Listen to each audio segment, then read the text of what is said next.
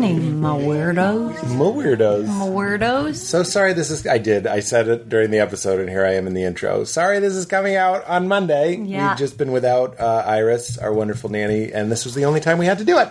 Which is why you might pick up on our sleepiness. Yeah, for sure. We're both uh, rocked from a full eight days alone with Leela, but it was great. Yeah. And the chat is great. Yep. And if you want to support, we love that you're listening. That's the best way to support. And if you want to support it even further, uh, try a Pete's Pick. Yeah. Like the perfect jean. As you know, I hate a hard pant. I hate a hard pant. Who needs I don't understand why it's 2021 and we're not all wearing comfortable soft pants that also look good. The problem is it's hard to find ones that actually look good and feel good too.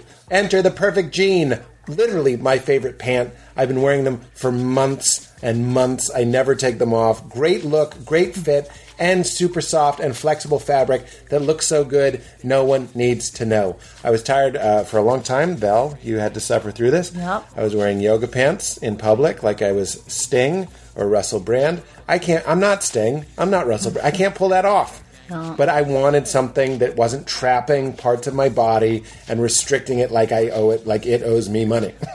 These are hands down the best pants I've ever owned. Y'all wear pants? Y'all wear pants? Y'all this is pants a great and easy way to support the show. They're made of premium stretch fabric, 2% spandex, 2.5% rayon for extra comfort and movement that your man parts require. Nobody wants to sit down and feel like you're in some sort of medieval uh, torture device. Mm-hmm. These jeans stretch so my nuts ain't crushed, and thereby they create the only true home for my bone. They're specialized washing so the jeans literally feel as soft as a baby's butt. You may even forget you're wearing pants. And they're very high quality and durable, constructed utilizing the highest quality materials and sewing techniques to provide you with a product that is built to last. I would call these pants high end. Really, they're very high end, but they're not priced high end prices. Best of all, they're not your khakis. Fuck your khakis and spare your nuts. The perfect jean for the perfectly imperfect men, just 60 bucks when you use promo code WEIRDO at checkout. Val, promo code Weirdo. Nice. Liberate your lower limbs with the one and only perfect jean. Whether you're working with lemons or lentils, a three leaf clover, or a big old honkin' eggplant, the perfect jean has you covered. Take a peek at www.theperfectjean.nyc. That's theperfectjean.nyc code Weirdo. for 25% off at checkout. That's only 60 bucks. Show your support, show our uh, advertisers that, that these ads work, and get yourself my favorite pants hands down. This is also brought to us by our friends at Kitty Poo Club. Probably my other favorite ad to do. I love saying lemons and lentils. I also love talking about Kitty Poo Club. Are you a proud cat person? Do you love your cat but don't exactly love like a litter box being in your house and having to kind of like mine for gold, but it's actually cat turds? Well, Kitty Poo Kitty Poo Club takes care of the more unpleasant parts of cat ownership so you can just get back to the good part, which is loving your furry friend. Working from home means more time with your cat, means your cat walking over the keyboard in the middle of a Zoom call, and it means spending a lot more time with your litter box. So let's get it clean, let's get it easy, let's not have it stinking up the house. Kitty Poo Club is a convenient all in one monthly litter box solution. Every month, Kitty Poo Club delivers an affordable, high quality, recyclable litter box that's pre filled with the litter of your choice. The boxes are leak proof, eco friendly, and even have a fun design for every season. And when the month is up, this is the best part, just recycle the box and Kitty Poo Club will automatically deliver a new one to you. No more changing used litter and no more cleaning the box. You can customize your order based on how many cats you have and choose from four different litter types. I signed my mom up for this. She has two cats and she is not looking back. It takes the worst part of cat ownership and completely makes it a non issue. Kitty Poo Club has a no risk satisfaction guarantee that you can easily customize or cancel anytime. And right now, Kitty Poo Club is offering 20% off your first order plus a free dome, free scoop, and free shipping when you set up auto ship by going to kittypooclub.com slash Weird. Just go to kittypooclub.com, kittypooclub.com slash Weird. to get 20% off your first order plus a free Uh, weird. dome, scoop, and free shipping when you set up auto ship. One last time, that's kittypooclub.com slash Free dome. Valerie. That's kittypooclub.com slash Weird. and show your support of this podcast. Last but not least, I just got a nice little piece of fan mail about somebody that's added Ritual to their daily routine, and they are loving it. Ritual is the multivitamin that both Val and I, and actually we got Iris on it too, take every morning. I do intermittent fasting, so one of the things I love about Ritual is that it goes it doesn't upset your stomach if you don't have any food in it because it has a time release, cap- release capsule that waits until it's in the lower intestine, which is how these nutrients actually get into your blood system. I know there's a lot of people that are like, oh, you just pee out vitamins. Ritual is different. It waits to break down until it's in your lower intestine, which is where they can be utilized. Plus, we deserve to know what we're putting in our bodies and why, especially when it comes to something we take every day. Ritual's clean, vegan friendly multivitamin is formulated with high quality nutrients in bioavailable forms your body can actually use. No sugars, no GMOs, no major allergens, no synthetic fillers, and no artificial colorants. Plus, the fresh minty taste and delayed, delayed release capsule design make taking your vitamins easy. I love it. I do it first thing in the morning. Uh, I drink it with warm water, if that makes a difference. And it makes me feel ready to start my day. Plus, as a veg, it's hard for me to get B12. Obviously, vitamins like D3 are super important for our immune systems. It's all in there. And not only is it all in there, it helps you, uh, it's traceable. You'll always know what nutrients you're taking and where they come from thanks to Ritual's one of a kind visible supply chain. Now, uh, for women, men, and teens, Ritual's multivitamins are scientifically developed to help support life's different stages. Your multivitamins are delivered to your door every month with free shipping always. You can start, snooze, or cancel your subscription anytime, which I can attest is very, very easy. Their website is amazing. And if you don't love Ritual within your first month, they'll refund your first order. So get key nutrients without the BS. Ritual is offering weirdos 10% off during your first three months. Visit ritual.com slash Weird. to start your ritual today. That's ritual.com slash Weird. for 10% off during your first three months and show your support of the podcast. Thank you to our friends at Ritual. All right, everybody, enjoy. We made it weird number 39. Wow. I can't believe it. Thanks for going on this ride with us. Thanks for going on this ride with us. Get the into it. yeah. I do my hair toss, check my nails, baby. How you feeling? How are you? How are you? No, no, seriously, how are you? No, how are you? How are you? How are you? Um, how are you? Oh, let me light a candle. Ooh. I'm gonna light a candle. Will you light my candle? I couldn't. Would you light my candle, lady? I couldn't think of the the um, melody for that, and it just went really bad. That's kind of a serendipity synchronous because I was thinking about how on this podcast, I don't know if we've ever talked about how some people, their entire personality is an over dramatic singing of the Via Dolorosa. Wait, what do you mean? Like people that sing. Wait. dra- I'm just kidding. I haven't started re explaining. I know. People who sing song like memories would be another example. Yes. But like they want to belt out a tearful song. Oh yeah. and that's that's like a one line description of who a person is. Like Yeah. come Christmas time, she sings Via Dolorosa and she cries. yeah. And you Which one is that though? You know it. We've talked about this. On the Via Dolorosa But why would the path of suffering. Is that a Christmas song though? I mean, it's a Good Friday song. I it's feel like, like a. The the better Isn't it when you example sing? is You sing. Is didn't I that d- person we know sing that for the Christmas special? you, you Oh, maybe, yeah. Yes. Yes, yeah. But I always it's, think it's a Jesus song. You can sing any Jesus song at Christmas. I was well, yeah. I was I'm 100 percent thinking, JK. That's not really true, but I'm I'm, I'm doubling down. I what are you trying to say? I'm trying to say that I think that your example is better. I totally agree with you. This is a type of person. I'm not like totally not this type of person. Like in karaoke, I'm gonna do the songs where I can belt it out. I understand, but some people, and it's not even putting them down. Yes. I'm just saying, isn't it funny that you're like, who Sheila is, is Yes. singing cats yeah. really loud and crying. Yeah. Or what I was going to say is at Christmas time, they're going to be the ones that sing "Oh Holy Night." Sure. because they're like obsessed with that and tell the story about have we told it on the podcast The Dolly Parton, my, I didn't get my big moment. Yeah. I think we've told it many times. Oh, really? I'm not positive. i feel like we've maybe told it in our personal lives but i don't You don't think we've told it on the podcast? uh, not since i've been around Really? i don't know maybe Maybe. maybe, you have i don't I don't know. I don't know. well, I don't know. We need to take me down a peg. I wasn't feeling a peg too high this morning.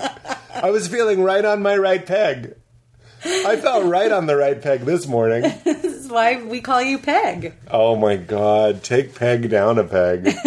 uh, okay, so I did a. It was very generous. It was one of those weird.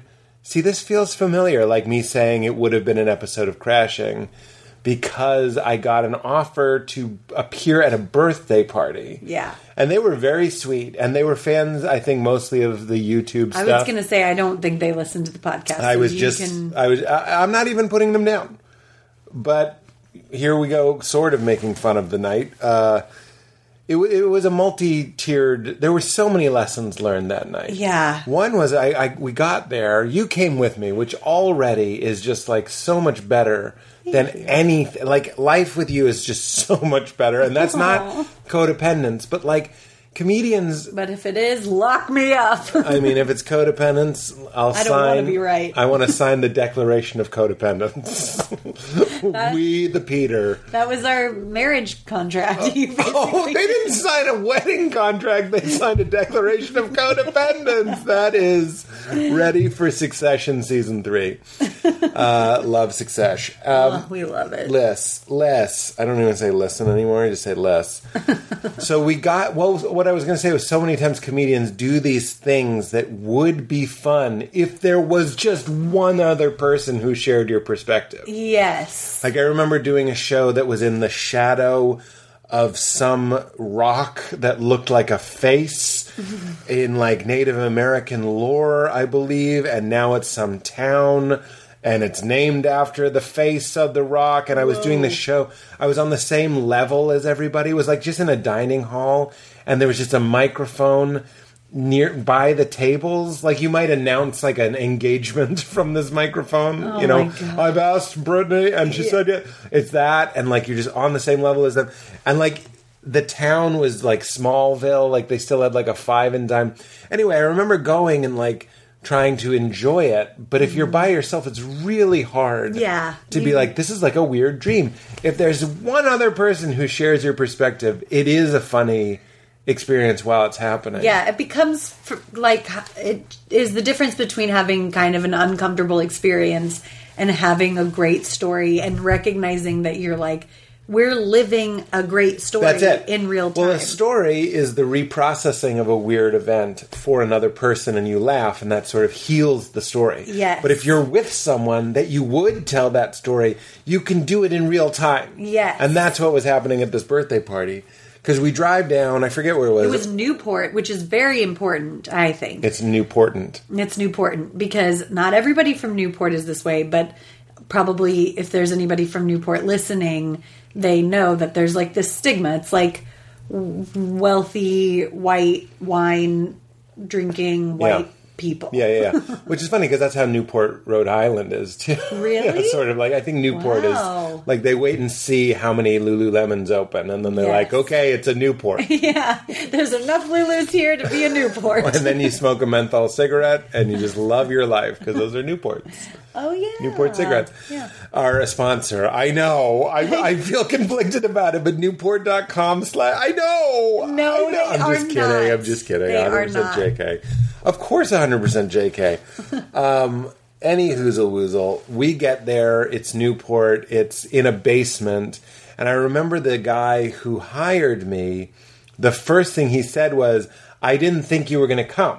So he like hadn't gotten, or he got a confirmation that I was coming, but then he like didn't believe that I would actually come. You yawned Wow. so much at the beginning of the podcast, so and it sorry. kills me. I'm so sorry, but it doesn't kill me, but I do- really want to yawn. I'm really sorry. It. It's just like kind of putting a balloon in your mouth. I Like, really try not to, but then I can't. I don't want you to hold it in But because what's worse is the eye quivering, like your eyes start shaking because you're holding a yawn in. Yeah. I'd rather the yawn, but man, it's uh, it's uh, tempting to join you, Well, I I am sorry, especially as I'm telling a story that you requested. I, I'm not bored. I know. I'm not yawning because I'm bored. I'm yawning because we have a two year old and I got up I with her know. this morning. I okay. I see. Also, I, I, see. Had that that one ready to go. I'm sorry. I'm gonna 100% I'm gonna try to rein it in. No, now I feel like a total piece of turd. You guys, I'm not allowed to yawn in this relationship. Oh my god, it's a Keith Raniere. It's a Keith Raniere. Yawning I have- is a counts my sign. calories. I'm not allowed to yawn. I don't count your calories. I count your yawns. Yes. I'm sorry. Now I feel like a real piece of shit. no, I was yawning extra. It was like the third yawn. I waited a, Yeah. a, a while before I felt as a comedian. My instinct was like, I have to call this out. All of this is talking about yawning. I'm trying not to yawn. People listening are yawning right now. We're having the Yes. butterfly effect re yawns right now. Yeah, that's right. I guess that's good. A yawn is just well. That is. I was listening to old Eckie Tolls, and it reminded me of how he's like the whole pra- his whole thing can be boiled down to like conscious breathing mm. because he's like if you're doing a really conscious breath, like which is what I, I'm going to do it right now because it's, it's either this or yawning. It's like.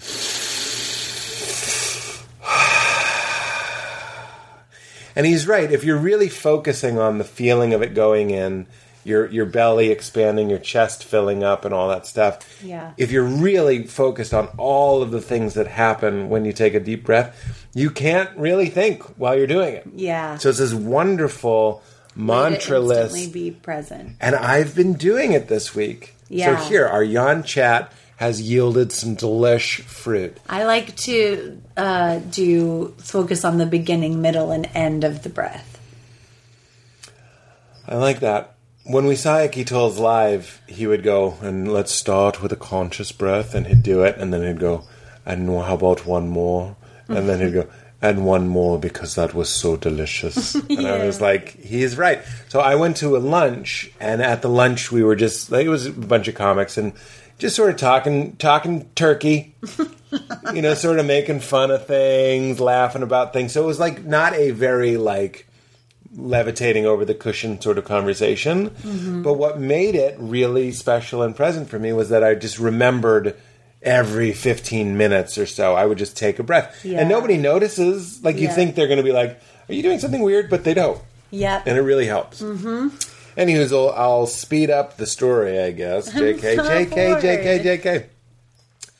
But we got there, and uh, the show is fine. The show isn't really even the point. It wasn't even a show. It was almost like I went up and like talked to them, and then I'd do a bit, and the bit wouldn't work because it's like, what is this? Why is he doing a bit of like? yeah, the show is an interesting part of it. It's that it's a very small room and you're doing stand up in a really kind of unnatural environment. Yeah. Like hiring a comedian is not like hiring a band. or a, even a magician. Yeah. A magician, you're like right away, you're like, I get it. You're going to trick me and delight me. yeah And a comedian, like, you have to like sync up with a worldview and a perspective and a tone. Yeah. And like, it's just this birthday party, and there's like her grandparents were there, and there were kids there. Yeah. And I was just like, what do I do? Not to say I was just running out the clock, but I was kind of like, maybe I'll talk to them, I'll do a little crowd work. I can't remember much working. That's what's Yeah. great about the telemarketer joke is anybody likes that Yeah. that joke. And I do so at least I know I'll end on a laugh. Yeah. and I think it was a short set, like maybe 20 minutes or something. I don't think it was. You think it was an hour? I think it was forty five minutes. If it was twenty minutes, yeah. I would have talked to them the en- entire time. You're right. It was like 45 minutes. and I was like, uh, but it, I also got the very strong feeling that they didn't care. They were happy that I was there. Yeah. Uh, the wife was uh, surprised, so that worked. Yeah. And then the set was totally secondary. Yeah. It was, it was it was more like a meet and greet, and just one person. Because when I say this, it's not false humility. If there were seventy five people in that room, two people cared that I was there, And it was the it was the people that the birthday person you. and the person who hired me. Yeah. Everyone else was not interested whatsoever. Yeah. And then afterwards, they were like, we had dinner with them, and that was it. wasn't the guy who hired me, but like I remember seeing the purple lipped Yeah. dads talking to their children yeah. and like talking in that way that really brought me back to what it felt like to be a kid having drunk grown-ups talking to me yeah. and like how grown-ups think that no one can tell that they're drunk Yes. and even though their lips are literally purple from wine and they're like you know what you should do you should you need to bonds bonds are the future you buy a bond at your age are you kidding me and the kids are just like i can feel them locking up like there's Yeah, something yeah. sort of unnatural and weird about it yeah, that's it's haunting. and that informed me not wanting to want to stop drinking uh, because I was like, that is me.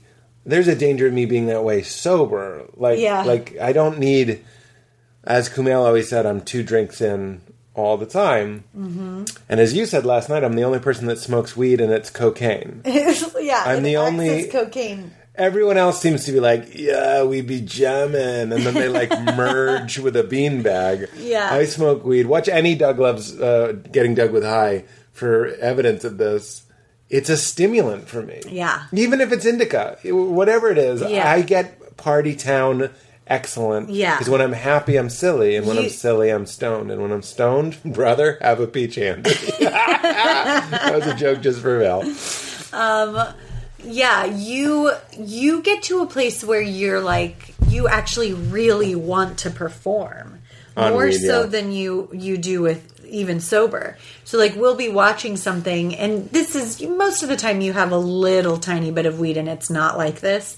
But if you were smoking like a full hit Yeah. of weed, you would we would watch something and then you would pause it and be like you would just start pausing like every five minutes and going off, just Yeah. talking. Yeah. And then this is where you say you'll say like, "Ask me anything." Yeah, ask me anything is the really weirdest. is what what you're saying is I just want to talk. So just give me a reason to I talk. actually, it's worse. Ask me anything, Stoned Pete is way worse than just like I just want to talk. That would be kind of understandable.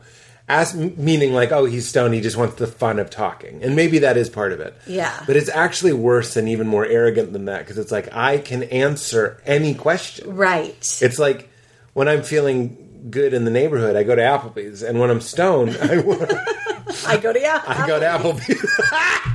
I really think that there's almost it's infinite possibilities. Yeah. It's the other side of my personality. It's just Yeah. infinite. Anyway, this is a snooze and I want to talk about you. But I do think it is important to the story that we, after your set, we like snuck away and smoked a little bit of weed. oh, we did. Yeah. Perfect. Because we were like, this is a weird environment. Let's be stoned. I don't it. think there's a better choice I've Yeah. made, and and that is whether or not you ever. I'm talking to the listeners now. Ever smoke weed or do anything?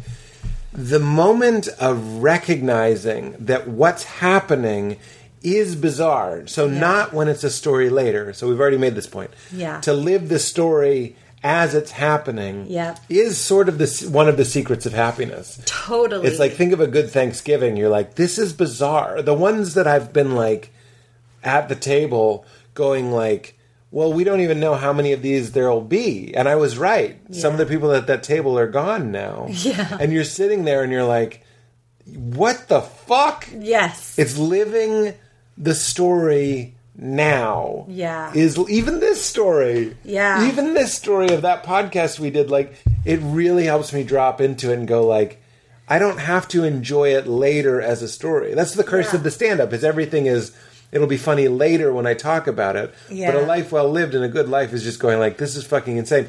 And and enjoying it now. Yeah. And the weed did help yes. and then his wife was going to sing a song, and this Yeah. is what brought this up. yes. You tell it. I'm I'm spitting too much. No. So yeah. So then it was like we're moving to a second location. Which Oprah says never do. never does Oprah say that? It's kind of a dark joke, but like that's that's one of her pieces of advice to avoid bad things. Oh yeah. Don't go to a second location. Yes, I have heard. I think it's on Thirty Rock where it's like never go to a second location, but it's like because it's a bad party or something. Oh, interesting. I don't know. Anyway, Even though it's a sensitive topic, I've heard other people make jokes about don't go to a second Yeah, yeah, location. yeah. Similar, yeah, okay. But we go basically from like a banquet hall. It's all in this giant hotel in Newport. We go from a banquet hall to like a lounge area. And the, the people really were so kind to us.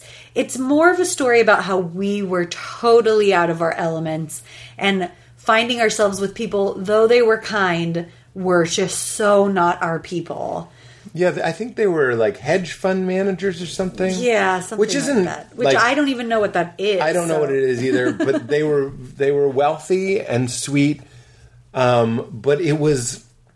I'll say this about the the very very rich people I know. Yeah. I've known, not that I'm close with, but they tend to like uh, buy. They'll buy it. Yeah. And specifically with music, I've seen a lot of opportunities where it's like, Yes. oh, like if we were super, super, super rich and you loved singing, I would hire Matchbox 20 to come and play and you'd sing. Yes. Like, you, know what I mean? Yes. Like, instead of grinding it, Yes. let's just get to it. Like, I can get Ziggy Marley here Yes. for $120,000 and I'll just have my wife sing with him. Absolutely. Like, that's like a real rich. That's a real rich Uber person rich thing. person move. And this is judgmental, but there's something a little bit sad about it to me about that. Oh yeah. Okay. because dude, you can broaden it out. It's not just the uber rich trying to buy uh, a rock and roll moment or whatever. Yeah. It's just the law of the universe. We talked about this on other podcasts. It's like there is no cheating it. Yeah. Like things have meaning because we invest time and effort into them. Yeah. And I, that was a real breakthrough I had on the pod where I was like, "Oh, the reason I want to teach Leela to like work for things or like mm-hmm. save up for things is because it'll make it it actually will make it better for her. That not just to be like I know I already said this, but not just to be like that's the world doesn't give it to you. Yes. You know what? The world can give it to you. Yeah. I've been given it by the world in a lot of ways, and it means mm-hmm. diddly shit. Yeah. It means diddly shit when it just happens. It is the law of the universe. Lisa Gungor and I were just talking yesterday about how even like you suffer and then on the other side of that suffering or because but like because of that suffering you experience this like rich this richness and this beauty and this openness. And like we were saying that both of us will sometimes just be like like god like sometimes you can be like that's such a beautiful design. And sometimes you can be like what kind of bullshit design is this? Why do i have to suffer Yeah.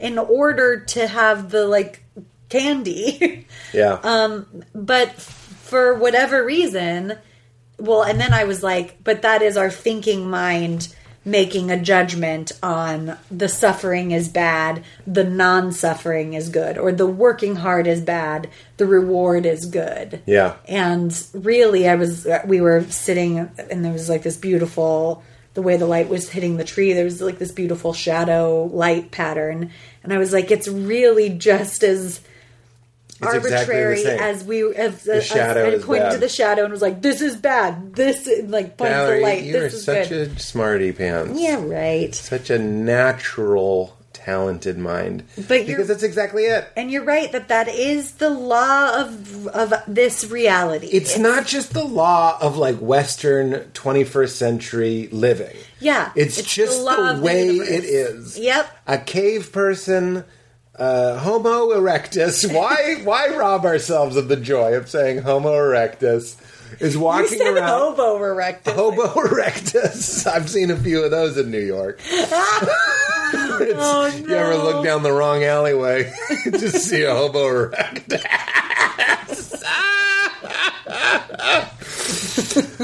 it doesn't matter. You could be living in ancient Egypt or whatever. Like you need the shadow and the light, and Yeah. buying the the experience is just a spotlight. And it feels unnatural. And it feels unnatural. It's Yeah. like in the Matrix where they say we made the first Matrix a utopia and we lost whole batches of humans because they couldn't accept it. They couldn't accept a world that didn't have suffering Yeah. because you know just as you breathe in, you have to breathe out. Everything is the in and the out, the in and the out. The whole fucking thing is built on two, Yeah. on in and out. Yep. On one thing splitting into two, and as soon as you do that, mm-hmm. there's two sets of values, and one person's going to be getting their needs met or maybe not getting their needs met. That's a grotesque oversimplification. Yeah. But I think of Pee Wee, uh, the Pee Wee movie, not the old one, Uh-huh. where there's Herman. I think his name is Herman, and he's the Pee Wee rich. Herman. Oh my god, you got me to my core. Pee Wee Herman. I think it's Norman then. You are such a savage. You just sliced me in half with a samurai samurai sword. Because I go, Sword- that sword's been samurai'd. that was such a dad moment. But There's another guy. It's Pee Wee's Playhouse movie. I think his name is Herman. that is specifically your dad moment. You mean from, or For you mean you. my dad, Your dad. my father? yes, your father would Yeah. do that exact thing. I'll never forget. He told we were going to. I was going before GPS. This is an old man story. Directions were such a point of stress in my life. I love this story so much. I love this story more than This I story? should. Yes. The one I'm about to tell. Yes, I think it's so I'm funny. thrilled. I'm getting the opposite of a yawn. so much of my life, I had a, a therapist. My first therapist, Dr. Schur in Brooklyn, told me to get a GPS. Mm-hmm. I, I thought you had to subscribe to a GPS. So I, I like it was like this weird. I don't understand it, so I'm not going to do it. Yeah. Even though I should have been the first one to get it, because directions used to stress me out so much. Yeah. Because my father grew up in Boston, can drive around Boston he literally does seemingly with his eyes closed like he's just gliding Yeah. like my dad just glides like a water pouring in, out of a pitcher that's how it, he's just moving he's disobeying traffic laws He's but he somehow as gets if he there were walking. he's driving that's hilarious because that's what my friends said about me they said you drive how you walk Really? and they weren't complimenting me yeah. they were saying it was bad, but I was probably driving like my dad. Mm. Anyway, we're meeting at the Kernwood, the Kernwood restaurant, and I said, "How do you get to the Kernwood restaurant?" And he goes, "It's right off 128." And I go, "What exit?" And he goes, uh, "Kenwood." and I'm like, "Okay, I'll see you at six. I'm on 128. I know it's in Waltham. I don't know where it was. Yeah. And I'm leaving Waltham, and I and it hits me. I'm like, Kenwood exit for the Kernwood restaurant. Like he just said Kernwood minus one letter. It's not the exit. And I was like, so. And that is such a dad Uh, Kenwood. Kenwood. But he said it with dad authority, and I just was like. oh my god. I didn't. I didn't even have the dimension in my awareness to think that my dad might be wrong. Yeah. That I was just like, okay, Kenwood exit. and then in the car, the reason it felt like more significant than it mm. was, and the reason why it remains a story, is because it's that moment where you realize your dad is fucking wrong all the time. Yeah. Every time we go through a revolving door, he goes, "Who invented the revolving door?" And would go Thomas Jefferson or something. Yeah. I don't even. I don't even think we'd say Edison? Thomas. Would say Edison. Thomas Yeah. Edison. It's not Thomas Edison. it's not. I googled it. It's not Thomas Edison. But guess where it's still Thomas Edison? Old Kenwood exit still believes it's Thomas Edison, even though it's I not. think I've been with you when you told him that you Googled it He and does- it's not, and he's does. like, it doesn't even register. But watching Succession and watching The Crown, I'm going to say it again. I know I said it already. We think we want to humiliate our dads. I really think this is one of the deep, Yeah. deepest hidden truths of reality. Yeah. I really believe this super strongly. Mm-hmm. Like it belongs in a sacred book or something. Yeah. We think we want to break and humiliate our dads, but we don't. Yeah. We actually secretly I'm saying I secretly almost existential kink style like that my dad was like COVID schmovid. Mm. I'm going to Dunkin' Donuts. Even though I'm like, fuck that, uh, stop it. I'm saying deep down in like a in a subconscious way, I'm like, yeah, my dad is taller than a mountain. Yeah. nothing can stop my dad. Yeah, your child self wants to believe that your dad is invincible and the rules don't apply to him. He's this like big safe superhero. And if he got, he did. I, I'm not sure. I don't know if he did or not think he because he never got tested. But if did. there was that part of you, this weird part where you're like, oh, he'll get it and it'll be terrible. And you'll be like, see, dad, this is what we were trying to say. It wasn't. But Mm-hmm. I think if it had been, obviously not talking about anything serious happening to him, but just like having being A bad time. being laid out by it, Yeah. and being like, "Fuck, I should have worn a mask." Yeah. You don't actually want that. Yeah. You don't want it. I'm saying for me, I can't speak for other people. Yeah. But I have come to terms with the fact that I do not want to say to my dad, I told you so. I don't want to break him down. Mm-hmm. Yeah. In fact, it's embarrassing to the, the degree to which my child self needs him Yeah. and I see it in your dad too, like this, like Oh, yeah. weird sort of nothing's gonna stop me Yep. ness Mm-hmm. that they were as I'm talking about my dad now. As a, when I was a kid, I kind of need it. Yeah. Like you don't want Robert Downey Jr. in Iron Man to really be broken. You know what I mean? Mm-hmm. It's it's it's uh, that's not you don't care as much about him as your dad, but you Yeah. want these like irrationally strong figures. Even so, now we're t- we're watching Succession for the third time. I love it. It's so good. And Kendall is trying. It's what the whole show is about. If you've watched a trailer for it, you know it's about a younger, the oldest son trying to take over the business. Uh, this whole monopoly thing, and he's like trying to basically steal it from his dad. Yeah. And if you're really, if I'm really watching myself, even though you think you do want him to do it, you don't. Yeah. And that- like once it actually comes down to the moment where Logan Roy, the dad, is like being confronted and finding out That he's being betrayed. he- this is some real child psychology stuff. I focus so much uh, on in that scene on the subtlety of his face expressions. Oh, yeah. when Because that's he's where- finding out that he's about to that he is being betrayed because that's what you do as a kid. You're like, it's why we're both empathetic and sensitive Yeah. and I think observant people Yeah. is because I could read my father's face Yeah. the way a meteorologist reads the radar. yes, exactly. And I had a FaceTime with my parents this weekend and from the moment my dad came on, Mm-hmm. I said, "Dad, you look great." And what I was really noticing was a million little facial tech Yeah. ticks. Uh, meaning textures, Yeah. like the eye wasn't wrinkled here, the the face was slightly smiling here, Yeah. Mm-hmm. or whatever it was. That in half a frame, I was like, "He's in a good way." yeah, and Not- your and your child self relaxed. Child self put his feet up, and just like we always say, went ah, because that's Yeah. what he thinks the kid doing an impression of a grown up relaxing Yes. is putting the ha- interlocked hands behind the head. Ah, And Mila does that now. I was right. Yeah. He was in a great way. We had a great conversation. Yep. Well, that's why why we don't want to humiliate our fathers is really like our child selves want more than anything and did put everything like did everything for the purpose of making your parents happy and pleased with you so that you could survive Yeah. was like these two people are who I depend on to survive.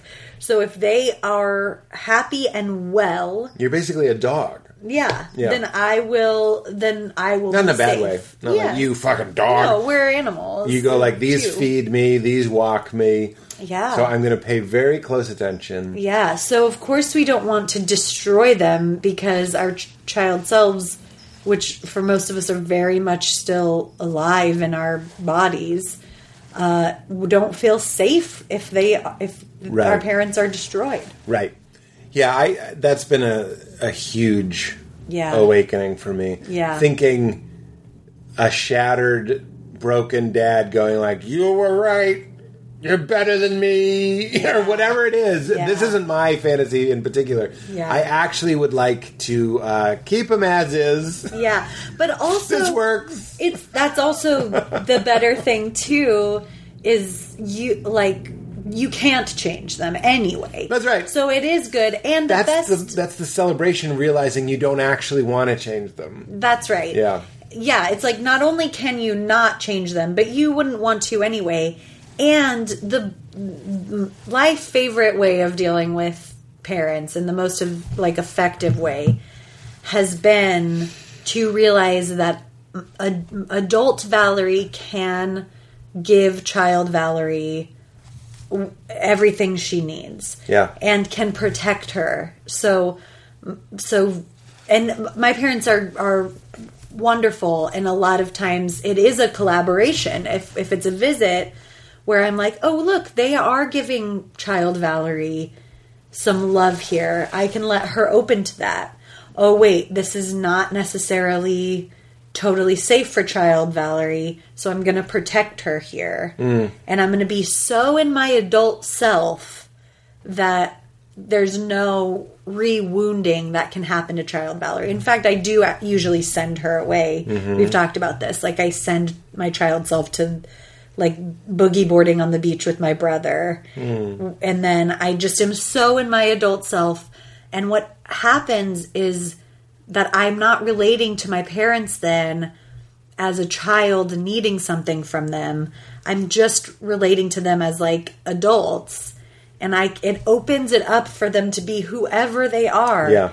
And that's okay. It doesn't it doesn't wound me. That's right. It reminds me of a childhood house. Yeah. Like my parents moved out of the house that I grew up in, mm-hmm. and that felt really weird. yeah. And I think in the same way that you kind of miss I don't miss it. yeah. I don't miss it. Yeah. But like it feels weird that they would move to another place. I think that it's similar. Like I don't know. I, I think I've already said it. It's like thinking that I want them to change is is not true. When I think of who I want my father, if if I did have this thought, like boy, it would be great if my father or my mother was this way. I'm actually thinking of attributes I want to have Yeah. and that's fine. So going with the house analogy, you don't need them to live in a better, different kind of more spacious, more light, whatever house. You move to that house. Yeah. Like they're right. the way that I always say. My dad texted me some quote, uh, and it was like, "Read it every day. It only takes one minute." And I wanted to reply, as I always say on this podcast, "That's over. Yeah. it's done. Yeah. you, you don't have to dad me anymore. We can just we can just be we can love each other, and, but you don't have to like assume the role of like, Yeah. I'm gonna explain this to you." And I'm like, but then I'm also like, Pete, you're done. Like you're done trying to change them. That's also over. Yeah. The war is over. Yeah. The kids trying to change the parents, the parents trying to change the kids. Just lay down your arms. Yeah. And just go, this is the house. Yep, Mixing totally. metaphors. I loved it. Anyway, what I was gonna oh Oh no, go ahead. what?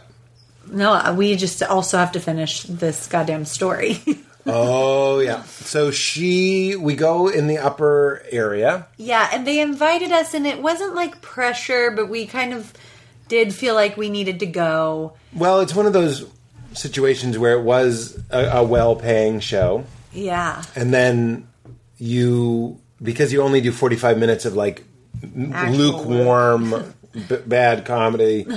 It took two hours to get there. Yeah. i think they got us a hotel room they too. did. Yeah, and we're like this is really above and beyond. Yeah. and then we're like they were like oh my wife is going to perform a song after this. We were like well we're going to stay. Like it just Yeah. felt like only decent to yeah. stay. Yeah, so it's happening. We're waiting. We're waiting. The the they hire a band that's kind of like a bluegrass, kind of like Indigo Girls style band. And I think they were like a good. they were a really good They band. were a really good band. Yeah. So this is one of those situations where you're like, let's let's skip around all of the like practicing with the band, grinding it out with the band, Yeah. touring with the band. Just get a really good band, and uh, Veronica will sing with this band. Yes, and I think everybody, including the singer, was pretty liquored up at this point. It Yeah. the end of the night. Yeah, So she goes up to sing uh, I Will Always Love You. And because they are like a folksy, bluegrassy kind of band, they play the Dolly Parton they're playing version. the Dolly Parton version. And which which now I think this is the first time I'm realizing this.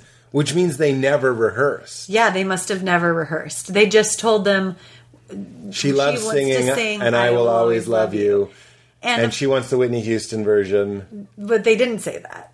I know, but she—that's what she's thinking is that song. Yes, but like a hip that. bluegrass band is like, oh, god, the Dolly Parton song. Yeah, absolutely. And she m- might not have even known that Dolly Parton did that song or Yeah. wrote that song. That feels right. Um, so that feels correct. so she sings and it's fine and But Um, it doesn't have the boom.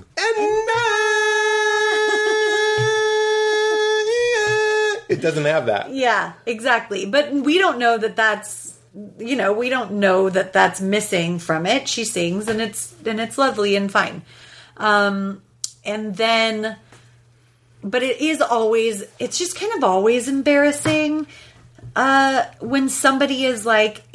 You're at my birthday party and I'm gonna sing for you. Pe- Like I don't know. There's something kind of embarrassing about the Now- shamelessness of of that. Um, it's just so transparent. Well, it's in a the little bit like that- what a child would do. Oh, sure. And in the way that I felt obliged to listen, everybody felt obliged to listen. yeah. And it's a strange look, when it's your birthday, you have a magic wand in your Yeah. pocket. It's your birthday. Yeah. So you can go, let's go to the beach. And everyone has to be like, let's go to the beach. Yeah. And it's a strange thing to take out that magic wand with the star on the top. You're picturing it just right.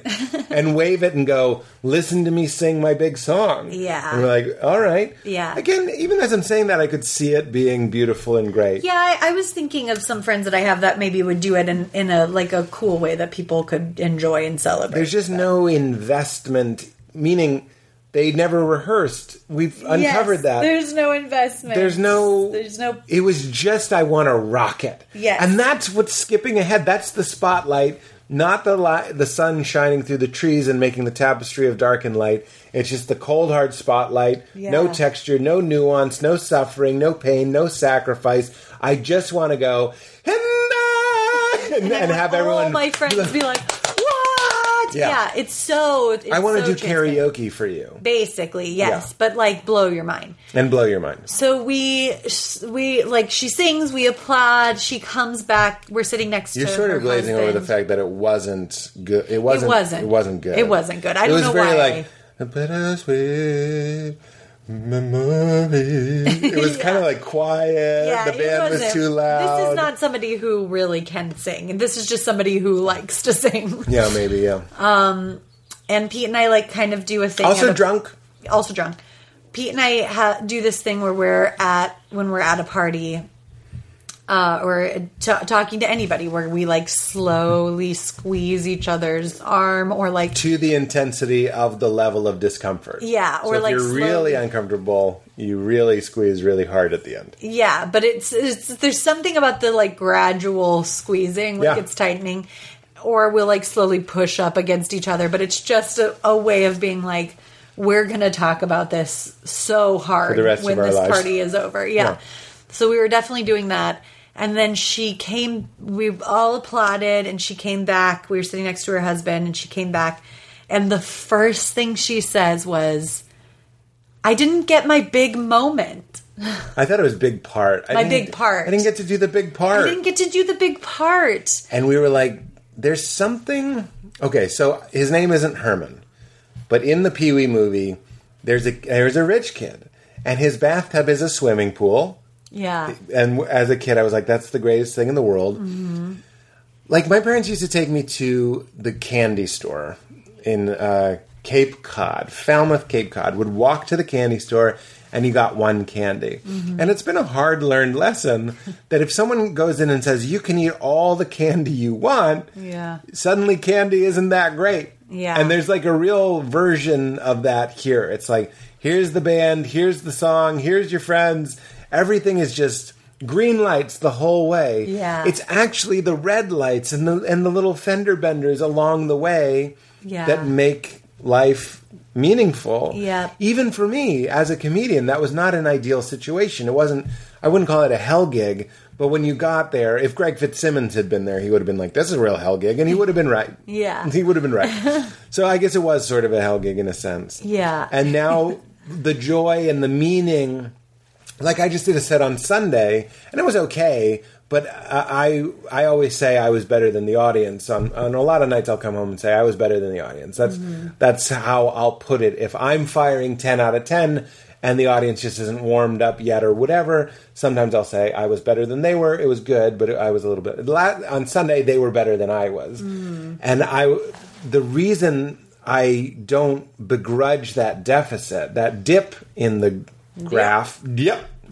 is because I know the next one you go up with this energy that you couldn't buy Yeah. as like an inhaler. If you could, all comedians would want it, which is a drive and a desire to redeem that bad moment. Right. And at the beginning of stand up, it's only dips. The Yeah. first 10 years is just dips with like maybe a joke would work, never the whole set. Mm-hmm. And then it that if you're able to alchemize that suffering into drive, now I sound like Tony Robbins, but you know what I'm saying. Yeah. that's that's why so we're talking about you can't skip it. You have to do all the shadow stuff. Kumail and i consider each other uh, some of each other's best friends right? I haven't seen kumail in a very very long time and chuck my roommate from college still would be like that's one of my best friends haven't talked to chuck in a, a really really long time Yeah. years. Why? Because college was traumatic and we were together. Starting stand up was traumatic and we were together. It's those Mm. Oh, wow. like foxhole friends Yeah, that you go like, it's trenches. Yeah. And you don't make friends at the all you can eat buffet in a in a swank resort. You just don't. Unless Yeah. you can break away with somebody and be like, Jesus Christ, this is some hollow shit. Yeah. Which is why it goes back to reading my dad's face. Mm-hmm. If I'm talking to somebody and I get the sense that they don't know how to read a face, Yeah. just sort of like a, a fearless, baggageless, easy person that just seems to be coasting. Yeah. And I know my life, I have a very charmed and blessed life. It's a beautiful life. And it's informed, it's anchored by a guy who's like, I could tell by that person's face, I could be wrong, Yeah. that they're not safe. There's Yes. something off and wrong about that person. And if I'm at a wedding and someone else notices that, Yes. I'm going to stay with this weirdo at the back table. Absolutely. And that's the richness of being a weirdo. That's sort of what we call weirdos. Like Yeah. paying attention. Not to say that there couldn't be like airy people. I don't mean airy unintelligent. I mean light and beautiful people that Yeah. don't necessarily analyze every face they see for danger Yeah. that don't enjoy this podcast. Yeah, but I know what you mean. There, you want like a depth of. I actually was just talking about this. So I, I went to for the first time in a, obviously a very long time, uh, a party where I went to a party with Lisa Gungor and I didn't know anybody there, and it was outdoors and stuff. But but this was like the first thing like that for uh, you know that I've done in over a year. And I came back with so many stories, and it felt like even the drive there was like up a very weird, windy road where you're looking on the map and you're like, you're basically doing like a U turn, but Yeah. you're not. And like, Yeah. And we're like, where the hell is this thing? It's and like, the mountain is written in Arabic. yes. Like it's up very swirly and dots and beautiful like that. Exactly, yeah. And that might be very specific LA feeling too, because it's like always a house that's going to host a party is going to be up in some of the hills. It's like every neighborhood in LA pretty much has like the hills version of it, Mm. and that's the fancier thing. So it felt very LA kind of in that way. Um, and we're like, where is this? And we're laughing, and it's so weird to f- find it. And then Because you're with a person, so you're, you're living the, story in the moment. Yes, we had so much of that experience. Um, and then, and I was like, oh, I'm gonna have to drive back down this in the dark, like, but, but it, it, it just felt like from that beginning, it was like a short story. And then every interaction I had, because it was so novel, I was like, I gotta fucking write this. Like, it's so, this is so remarkable. Yeah. Tell them about the guy. I'm going to tell about the guy, but what I wanted to say, what made me think of it, you saying the like, I want to talk to only interesting people, is um, well, I don't. That's yeah. or uh, I'll sorry, accept that, but sorry, you only lots of people can be interesting. But I, I'm. I think of a better word would be sort of wounded. wounded people. Yeah. That's yeah. I guess I'm making that like that is what's interesting. but yes, you're right. Yeah. Um, I well, first of all, this is a little side note from the party. Anne Lamott says in Help Thanks Wow, she says, what did she say? She said. Oh my god. she said something about like somebody who who doubts God every day. Like that's who I want to sit next to at a dinner party. Oh, wow, Like, yeah. You just want that that solidarity. And at this party, we were Lisa and I were talking to this lovely couple and really hitting it off. and they were saying that they had talked to somebody at that somebody else at that party, uh, and she said she made a joke like, "It's been a great year, huh?" You know, and the person was like, "Yeah, it has. I got this done. I got this work thing happened for me. I'm in a relationship," and was just like talking about what a great year it was, and we were like, "That's so inappropriate." Uh. Where it's like, I'm you are happy for that person, but there's something to I was like it's it's kind of weird to do that without recognizing that it's been a hard year for uh, almost everyone. Oh yeah, if you're going to talk about how great it, your year was, every third beat of that song Yes. has to be I'm so sorry for all the suffering. I acknowledge all the loss. Yeah. I acknowledge all the people who died, all the people who were sick, all the frontline workers, all the family tension, Yes. all the isolation, all of the breakups, all of the divorces. I mean, yeah. come on. Yeah. And I said, I was like, I think the only appropriate way to really do that is to be like, I know it's been a tough year. I had some surprising silver linings, though, Yeah. whatever. I find a lot of people Like, that go. I secretly liked it. Like I, I find the adverb secretly Yeah, yeah, to yeah. be uh, nice. Yeah, totally. I- because I did secretly enjoy a lot of my my quarantine, but I, I sort of have to keep that to myself. yeah.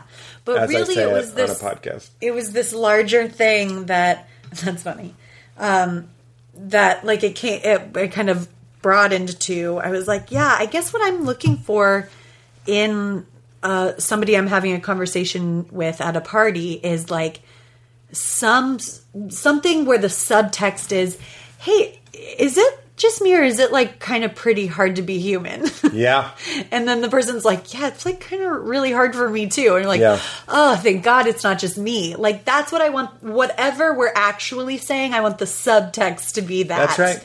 That's right. because you, you, I said one of the most beautiful aspects of humanity and being human is that we can ha- find we can commiserate Mm-hmm. and we can find solidarity in, in the struggle and Yeah. connection in the struggle. I feel like it's funny. Commiserate even sounds like a word, like collecting. It's like the suffering and the boy. It's strange to be here, or Yeah. aren't our families weird, or Yeah. aren't our emotions weird, or aren't the happenings around us so strange, or aren't other people sometimes so jarring. That to me is like the sand that makes the little deserted island. Yeah. And then the rest can be the palm tree and the sky and the ocean can all be beautiful. Yeah. But it has to be built on like a sand of like, what are we doing in this ocean? Like, Yes. It's crazy. But but it is beautiful. It, that's such a good example because that's part of the beauty. It's not like It's not an ugly thing. yeah, it's just I like the sand. Yes. That's why I got my tootsies in it. That's why I'm always building my house on the sand. I think you misunderstood that oh, parable. I thought it was like, do you want to live in a city or On the beach. on the beach? Yeah, I don't want to live on the rock. Get me on that sand. Yeah. There's one guy, Jesus is preaching, sand! I want sand. Get me on that sand. One of the funny things we thought of last night, and I, I wrote this down in case I ever do host SNL or something like that. I have my sketch folder, and one of them is Oscars for background actors. Yeah. Because every once in a while we'll be watching, and there'll be a background actor, formerly known as extras, that kills it Yeah. like because they're really featured Uh-huh. and we know that if a background actor is hogging the camera doing something unnatural being too big because they know they're on camera it's their moment Yeah. to like gather the friends around and go look i'm on the show but if they nail it Mm-hmm. i'm thinking of a shot in succession where i think it's kendall walking down a busy new york street and what Mm. i didn't even know before i shot a show in new york is every person on that street is a background actor right. Almost always. Sometimes when we were in the West Village, would use real people, and that was tricky. But if you're doing a take and take take take take take, and they're the same people from every angle, Yeah. it's because they were corralling them and, and sending them on the same schedule. And every once in a while, we'll see somebody on Frasier or Succession, and we're like, sometimes we see somebody and we're like, they're chewing up the scenery, they're ruining it. I can feel them cutting around them. They don't want to show them. Yeah. And every once in a while, you see somebody that deserves a background actor Oscar Yes. that drinks the coffee and makes the small talk with the friend, not just passably, but actually interestingly Yes. and worthy of praise. And I love it. Actually, it would be something fun to do in real life to acknowledge uh, these these background actors that are acting. Yeah. they're doing a type of acting that is completely un- underappreciated. Totally. From my experience, a lot of background actors can be sort of wacky and strange. Not always. So it would be hard to find those those diamonds in the yeah, rough that but are that's like what makes it more important or impressive when you get somebody who's really trying because also you're it's not really anybody's fault but like it's such a grueling job and you're being herded around like cattle and they're you have a number. they're being kind of talked to like children on a field trip OMG, like a summer camp. They go, if Yeah. your birthday is between January and March, leave. It's like, what the fuck? And then they'll be like, quiet on? down, people. I'm not going to tell you again. Like, There's a lot like- of that. It's just like, ew, these are adults. And then, but I get it. Like, I understand that that might be how it has to work. But, um, but, and they're doing take after take, and they're not even really sure if they're in the shot or not. Yeah. And so there's just so many reasons think- to be like a slacker about it. Oh yeah. So if you find somebody that Who's like, really working. I still remember the guys. It was two uh, African American. Do we see? Do we say black or African American? I'm not up. I didn't check. Yeah. I I'm not sure. I think you can say black, right? You, can, you definitely can say black. I don't know which. uh, Wow. Yeah, that's interesting. I feel like I'm going to say black yes, you should. because I feel like that's the respectful good one. yeah. two black men because African American, even though in the '80s was like the flavor, like that's what you do. Yeah. Now it feels like why are you shining such a huge light on someone's ancestry? And also, like, you don't know that they're from Africa. that's right. Yeah. could be a Dominican. It could be a, a million different things. Yeah. A Jamaican. Yeah. but Africa. I was African American. it's like it's interesting. Yeah, yeah. So these two black men, because I don't know their heritage and it's not important. uh, they were having this fake conversation that was on camera for like three minutes. And I'm telling you, they deserve background actor Oscars, and it would be so fun. This is like a TV show. Yeah. It'd be so fun to find them and surprise them. Yeah. You know what I mean? Yeah. Like they might not even still be doing it, or certainly they're probably thinking nobody ever gave a shit. yeah. that Was they this on were good. Succession or Frasier? It was on Succession, although we saw someone on Frasier recently that was bad. Yeah. Sometimes you'll see a, an actor, a background bad actor with like, first of all, their hair is way too loud. It was like bleached white yellow. This guy was, yeah, the bad guy. and they had him in the coffee shop on a Monday, and then like that Thursday they're doing another scene, and he's there but in a different sweater. I'm like, that's bad. I forget who's in charge of the background actors, but that's bad background casting. You Mm-hmm. can't use Billie Joe from '90s Green Day Yeah. in two scenes. Yeah, you in the same episode. Way more. Get him out of here. Get him him out Un- here. Unless you're going to call it out. It's like the birthmark on my butt. I don't mind showing it, but there has to be a line of dialogue going, Is that Australia? Otherwise, Val, you got to cover it up. I used to. You used to. I That's used to true cover love. it in makeup before a love scene. So the when I was lighting the candle, I went, "Don't you steal my candlelight?" Oh, I think it's Tori Amos. Uh huh. And that is another person. If you drink red wine at a keyboard in a small apartment and sing Tori Amos so loud that everyone in the complex can hear it, that's all I need to know about your personality to get a pr- pretty good sense. Yeah. Like you're Yep. sort of you're passionate. You fall in love hard. You're very loyal. Uh-huh. Yes. You're fiercely loyal to your friends. Yeah. You love a good journal, a good book. You're kind Yeah. of a bad driver. Yeah. Because you drive with your heart, not your head. Yes. Uh, and you're fun unless you're not. And you sing Tori. And That's all you need at night. Yeah, well, going back to this party that I went to, that was kind of I was really enjoying, even though it's not great, I guess.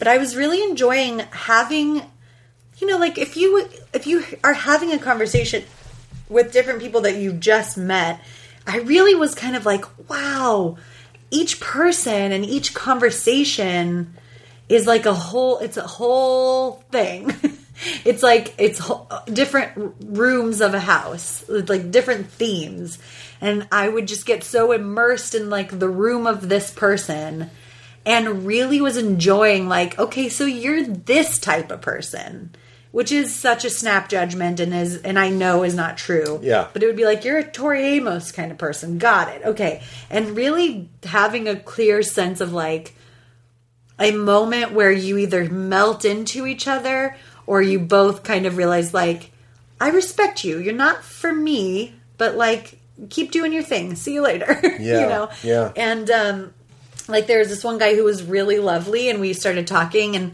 one of my favorite things about Lisa Gungor is that she uh kind of has no filter and and she even though she is aware that like she's such a mystical kind of witchy woman um, she'll just get right into it with anybody. So she started talking about her friend who saw a body worker who was like this reiki witch who and the the friend was like like flopping on the table by the end of it. And like we're talking to this guy. And the guy is so not clearly not buying it and then he said she said something about fascia and he's like fashion? And she's like no fascia. And then we're trying to explain what fascia is to him. And he literally went hey like a friend was walking by or somebody he knew and he was like hey and like tagged the guy in. He's like good to see you. And then we started introducing ourselves to this person and he walked away. He did the handoff. he did the handoff. It was a sneak play. It's like in I don't play football obviously, but there's a play where you give it to the halfback or something. I, I don't know It's the quarterback throws the ball to this other guy to be the quarterback. Oh, like he's allowed to throw it. Ah, it's a great play in Madden, and uh, that's what he did. He was Yes. quarterbacking your conversation, and then he gave it to the halfback. I could be wrong. Yes, absolutely. He stayed the minimum amount too. Like as soon as we were Yeah, introducing, he was like, "See ya," Hilarious. and it was. I, I was feel like I this man deserves a background actor award because I and it, I would say this to Lisa uh, to her face. I I wouldn't change her for the world, Mm-hmm. and she will jump into something like a Reiki session with less consideration than someone with my damage. Whatever Yeah. her flavoring is, isn't as hypersensitive to being like. This person doesn't give a fuck what fascia is. Yes. Which is what's great about her. This isn't shit talk. I love. It's But- one of my favorite things about her. Truly. And you know, as I'm saying that, I'm definitely a guy that can go on You and on that. about something Yeah. and with no regard for whether or not they're interested because it's my free time. Yeah, exactly. When I'm doing stand up, that's when I'll be really worried if people are following me. But at a party, Yeah. I didn't pay a cover to get in. You're going to hear a story about how a banjo has one down tuned string or whatever. I don't know. Some good, some good example. some good Yes. example. Enter your good example here. Um, but yes, this the thing you referenced, and this was the highlight of this party, and it will be a story for us forever. It was exactly the experience of having someone else there to witness this. Hmm. And if it had just been me, it wouldn't have been a great story. Look at this episode as a theme. I know. And even as I'm going to try to relay it to to all of you now, I won't be doing it justice. And Lisa has been having the same experience trying to, to communicate this to people and like it's not working. Yeah. We can't transfer it. Yeah. So it was just for us in this moment. But we were in the kitchen at this party and we met this guy who looked like a very like handsome surfer. I think he was 30. Lisa thinks he was 38. he was like even his age was kind of vague. Yeah. Uh, Like I love this story. really tan and like long like bright blonde hair and he was wearing a like jeans and a white shirt and this very cool sort of like tapestry vest that looked like kind of like a rug but like Mayan or something. Cool. It was cool. It sounds not cool, but it was pretty cool. Sounds like something Shrek would wear for a holiday. Yeah, it was more Norwegian than that. Okay. um, But Lisa was like, "Hey, I like your vest," and he was like, "Wow, thank you so much for that compliment." And they're like, "Yeah, yeah, cool, okay." Uh, and he was like, "Can I tell you something? I am a poet, and I write. I wrote this book, and the book is." over well not over but finished and uh and i've been wearing this vest every day as my inspiration because i believe that in what we call so-called inanimate objects are very like uh, alive and and this one whatever the energy of this specific vest it just harmonizes with my soul. I feel like everybody that wears vests probably feels this way. yeah. And like i'm doing a pretty good impression of how his voice was and his dialect um, which comes into play. But then lisa was like oh yeah i can tell that you're a poet being so generous because already i was like go boy oh boy, go, go boy, go boy. and um and then Lisa was like, you know what? I think I need to get a, a riding vest or like a rider's jacket. I could totally see how that would be like. Uh, I, the benefits of that or whatever and he's like do you want to try it on and she's like oh uh okay He passes it to her through the air and it floats. yeah. Yeah. So she tries it on and um and then we i went where are you from? And he was like me? Where am i from? And and lisa was like italy. And i was like sweden. And he's like kind of like saying no and like getting like bashful and and lisa was like germany. And i was like okay let's stop guessing just tell us where you're from and he was like oh i mean okay, so I haven't had wine in a very long time. I've been very, very uh, uh, sober or intentionally sober while I finished my book, and I just had so much wine. And but like me, I'm from New York, and my mother is Italian, and she's short and stocky with the thick ankles, and she would walk. I mean, I'm really, I really like. You're not adding. I'm not adding. I just wanted you to know that I was recording this in my memory because I knew it was valuable. So I am saying what he said and how he said it. So my mother is Italian. She had thick ankles. She would be walking with the aunties, and they would be talking about the neighbors. And I wanted so desperately to hear. And I would follow them into a church where there were the fly, the bees. Uh, sorry, the beads to keep out the flies, and the cat in the corner licking the forearm. And I would say, "Mama, I want to hear what you are saying." And then uh, and then um, and she would shoo me away and I was desperate and maybe that's why I have a complicated relationship with uh, Catholicism. And my father is no Norwegian so maybe that's what you're picking up on. That's what he said? yes and he like had dropped the accent like Oh, I thought that was you dropping the No. accent. no he like So he went with wine. Wine's pretty strong. Yeah. Then he went with like a complicated snow job on like how he grew up and his complicated relationship to Catholicism. yes And then he goes, and my father's German, and that's and my yeah, but my father is Norwegian, and, and then he was like, and I did, I got my master's in Sweden, and and lived in Denmark and I Spain, can't and believe somebody with this accent at this party wasn't already fielding "Where are you from?" questions. I like, know, If I started talking like this, the first question I'm anticipating is "Where are you from?" That's right. And I think what was happening was he was like, as he got drunk, which he started to answer the question with It's like when wine. I get stoned, I talk like a stoner. Yes. And he was saying, like, I haven't had wine in a long time and I had a lot of wine. And then he was hanging out with his two friends who were Spanish. And so I think he was like picking up on their accent a little bit. I mean, I Yeah. relate to all of this, but if I went up to two fresh people, Yes. Well, I could don't see me going I either could way. see you doing it. That's true. Uh, but but then if you mix in like like pretentious, unself-aware poetry man, that's where that whole thing happened with the detail where you're like he's like trying to sound interesting by flowering up a story about just where he is from. And we were not buying it so hard that it was so funny. Yeah. and after he said all of that lisa went i actually have a really similar background.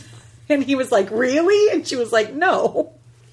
Oh, that was a joke. yeah. Oh because it was just such a ridiculous thing uh, and then he just kept being more and more like that. At one point he played a poem for us. We like started to talk about co uh, coca-cola and then he played a poem for us that was like sharing a coke with you and we were all just kind of listening. And afterwards when lisa and i were debriefing about this she was like i mean that poem like i don't get it like, yeah, I love you. Like, there's just so not, we were just so not buying into what I think he thinks is charming. And he was like, how do, you, Val, how do you occupy your time? And I just kind of like answered and was whatever, trying to be like my party charming self. And, and then he asked Lisa and she answered and, and then we were like, "How do you occupy your time?" And he's like, "Mondays and Thursdays." The accent kept coming and going, so it was not, it was like didn't drop after he got busted. We're like, "You're just an American." This is like Alec Baldwin's wife. That whole thing. Did she have a fake accent? Yeah, I don't remember. that was a big thing. I don't know all the details, but apparently, like, there's some news clippings where she's like, "And you need to use E- EVO," and like being Oh really God. something, and then later she doesn't have it, and then later I don't know. That's Who cares? Yeah. I don't. I don't. I always think of how Ryan Gosling just openly says he's just doing a Marlon Brando impression. Yeah. and I'm like, that's that's what I'm doing as a comedian. Yeah. like this isn't my voice. Like 20 years ago, this wasn't my voice. Yeah. like I figured out Yeah. a different voice. Oh yeah, when I sing, I'm just doing, you know, Phoebe Bridgers. I don't even. Yeah, I, I. Yeah, that's interesting. I think you're doing other people. I mean, mean? Not her. I, a blend. Certainly, blend, uh, some yeah. Phoebe in there, but uh, you know, other others. is Regina Spektor, Oh, okay. right? Uh huh. I'm thinking. Yeah, I think that probably would get get in there too because I've listened to her so much. Yeah. Um, is that the dolphin song? Yeah. Yeah, that's that doesn't matter.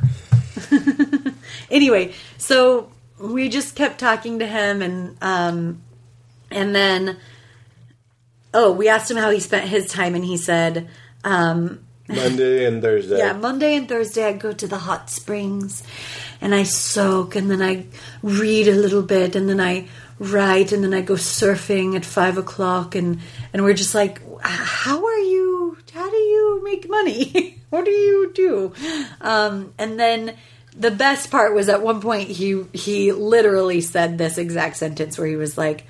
I just finished one of Bukowski's books at sunset yesterday. At sunset.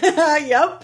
And he went, and with the thing about Buk- Bukowski, whether it's uh, poetry or prose, is that um, he has this. He tells this story, and it, the content is the same. It's it's alcohol and women and sex, but and then I really lost him because it was like my ears started ringing, where it was like you cannot talk about Bukowski at this day in this day and age at a party without being like, I know how that sounds, but That's so funny. He. It's like he was doing a character. yeah, he it was like he was doing a character. Exactly. And this goes back to the, our kind of people. It's like our kind of people would never do that without going like, I know I'm being the guy in a vest talking about Exactly. Bukaki, Bukaki at a party. yeah. Yeah. Yeah, exactly.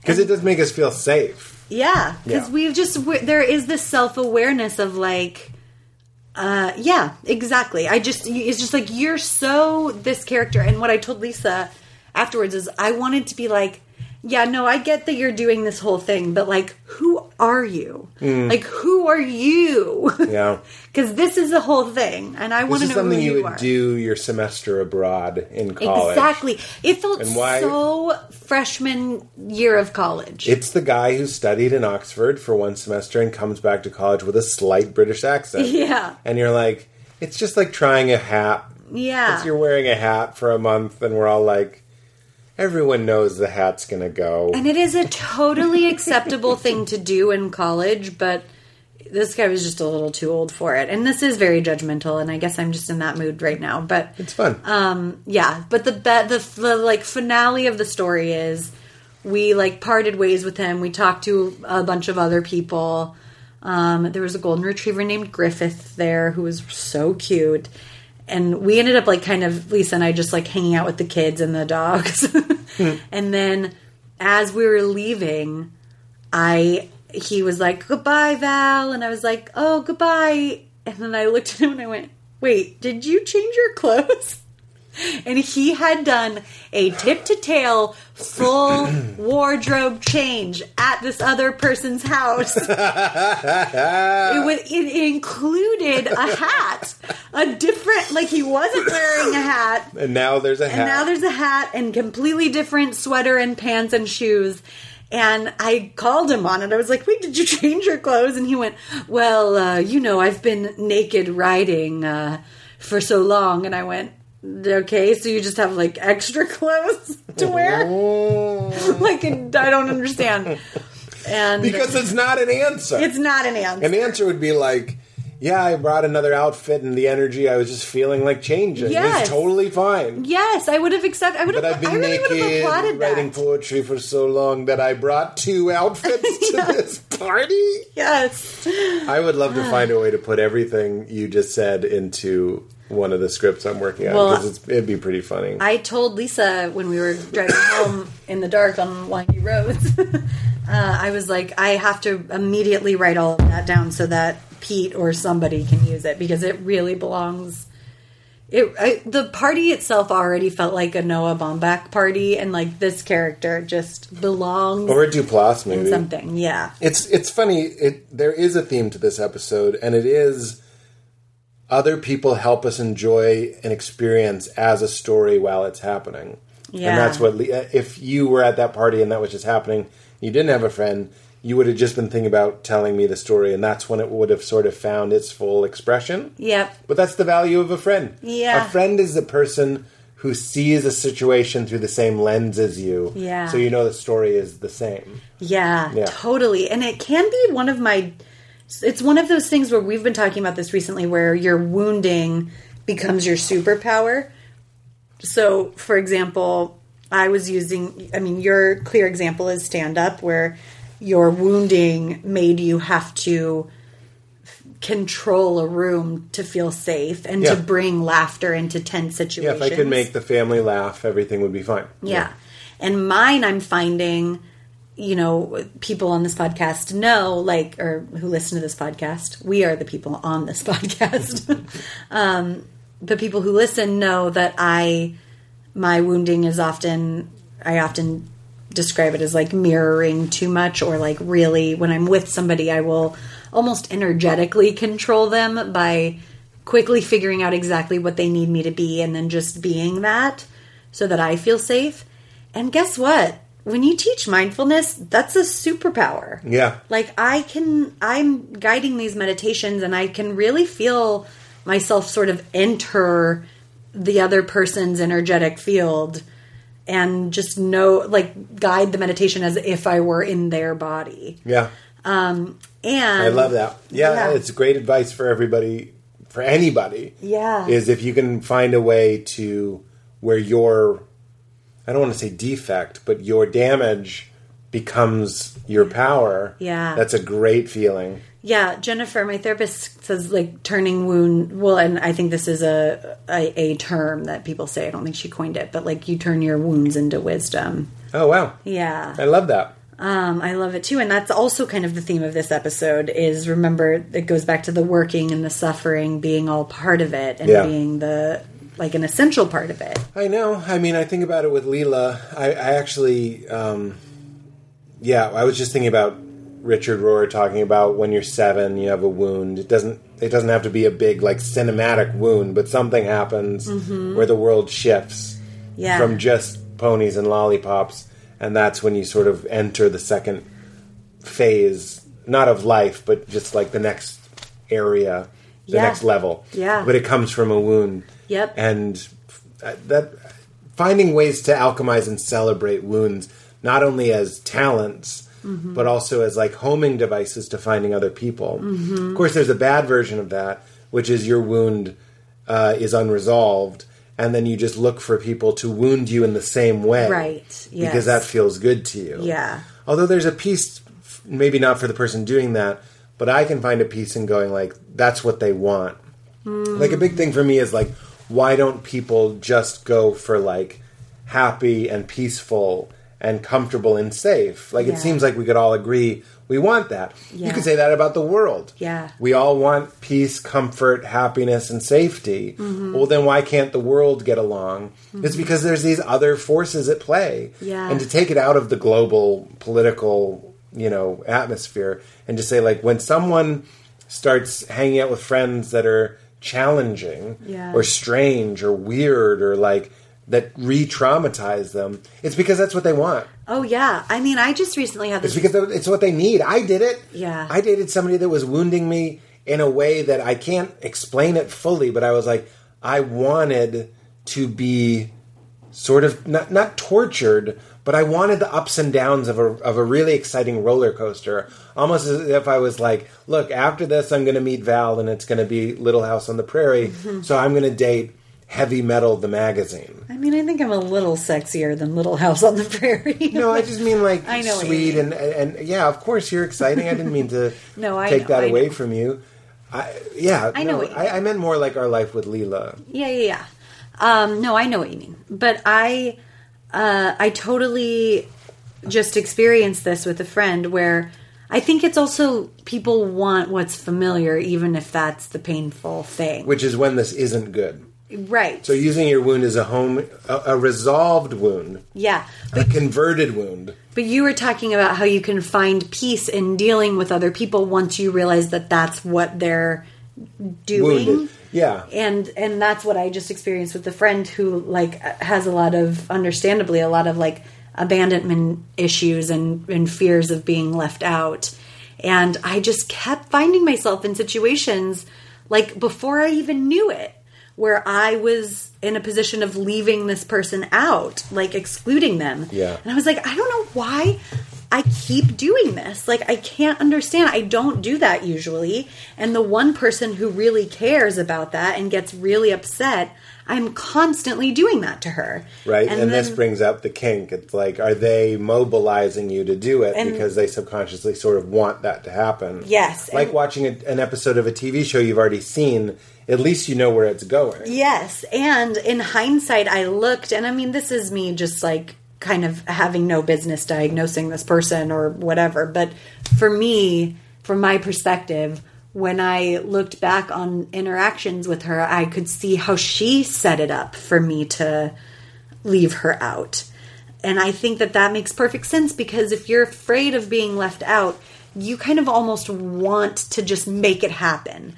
Like if you're afraid of something, you're like, just get it over with. Just like make it happen so I don't have to live in anticipation of is this going to happen to me or not. Yes. And you have a little bit more control over it if you're the one that sort of made it happen, Mm-hmm. as opposed to like going in fully trusting that somebody is not going to exclude you and then them excluding you. Well, so one of my core negative beliefs is that like family is sort of bullshit Mm-hmm. and that everybody's sort of re- really secretly out for themselves, Mm-hmm. which is why I related to Don Draper because they were always like, he has no people, he has no family, he doesn't understand family. Yeah. And I was like, I can struggle with that. Yeah. So I think I did a good job with this, but I did feel what you're talking about exactly. An impulse. I had to fight a desire to believe that Leela was our daughter and your parents didn't actually care about her. you oh, know what I mean? Like yeah. because I go like because I'm still looking through the lens of like you're just people and you don't really care about this but I had to fight through that. Yeah. Meaning I was fighting the temptation to not encourage a bonding Mm. because I know where it ends. It ends with you guys betraying it or Mm. abandoning it or letting us down in some way. Mm. So I'm like, there was an instinct, which I think I, I definitely fought against, to be like, let's not even fake the bonding because we all know this ends with you guys moving to Florida Mm. and retiring. Mm-hmm. So like, let's not even pretend like this is going to be you're going to be her grandparents because I don't trust that. Yeah. Like, and and my family did the best they could, but it wasn't really like. I didn't have like the the generations and the understandings and the Yeah. the bonding with the cousins and this and that. Yeah. So I, I I have to fight against that wound. And again, when I say wound, it doesn't have to be huge and traumatic. It's just like that mythology was never given to me. Yeah. I call it the Fast and the Furious mythology, which is like Mm. family is everything. Yeah. I don't trust it so hard. Well, that just wasn't your experience, and you didn't. You don't have a reference for it. And specifically with grandparents, you never had grandparent the grandparent experience, really. because I think I think maybe I was protected from that from a similar sort of place Fear. from my parents. Let's not pretend like you're. They also spoke Lithuanian. You know what I mean? Yeah. Like so, was there was a language barrier there. So that that wasn't a valuable lesson. Yeah. But this is why I get so incited. I think we maybe already talked about this, but on Wahl Street, which is on HBO Max, it's sort of something we sort of I don't I don't want to say hate watch, but we watch it knowing that it's not. Oh yeah, the Right. wall. The It's Mark, Wahlberg's docu series. Yes. And he says, and it has other CEOs being like, everything I do, I do for my family. Yeah. And I'm like, that's what I'm saying is absolute bullshit. Mm-hmm. And they do it on Succession too. He goes, everything I do, I do for my kids. Yeah. And it's like, why? Me and Chris Thayer were talking about this recently. It would be so refreshing if they would just be like, I love supporting my family, but everything I do is because if I turn down a movie and Jason Statham does it, it drives me crazy. Yeah. I love the feeling of being on set. It's fun. Yeah. I love going to a new country for three months and shooting a movie. And you know what? Existential kink, I love pretending I don't love it Yeah. and that I miss my family, but then I love telling people that I do it for them, even though we know you have $300 million. Yeah. And you're going to make 20 million on this movie, and the difference between 300 and 320 million is absolute zero.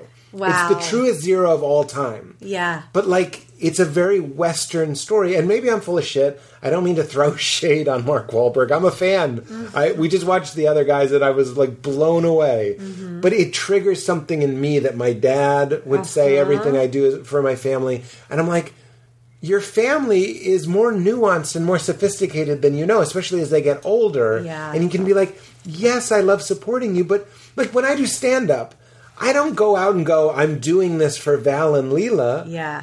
I'm Right. doing it for me. Yeah. Because fulfilling me helps me fulfill you. Uh-huh. But I don't go like, this is how I put food on the table. Like, when I started touring after crashing, we didn't need to do that. Yeah. I liked to do that. Yeah. It was a part of my identity and it felt good. Chris was ma- being really funny. He was like, what if they were just like, the reason I do it is because it's never enough. Yeah. No matter how much I do, it'll never be enough. Yeah. And I'm, I'm afraid that if I stop, I'll disappear. Yeah. Or I'll yeah. die. Yep. The the machine will slow down and I'll die and I'll go away.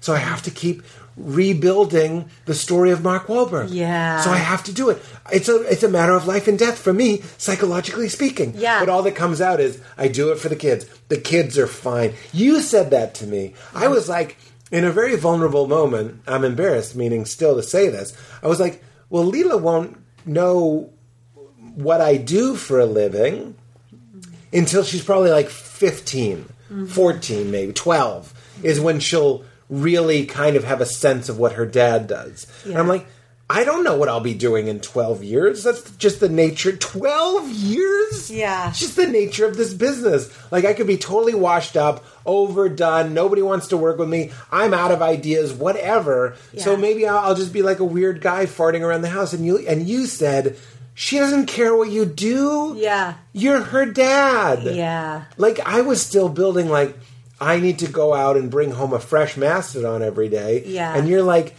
all she cares about, and now I'm blending some Eckhart Tolle in here, is that you're present with her, that you That's it. actually listen to her. I had this revelation recently where I was like, I really hope I've I've been converted in in this sense. This is my goal. Mm-hmm.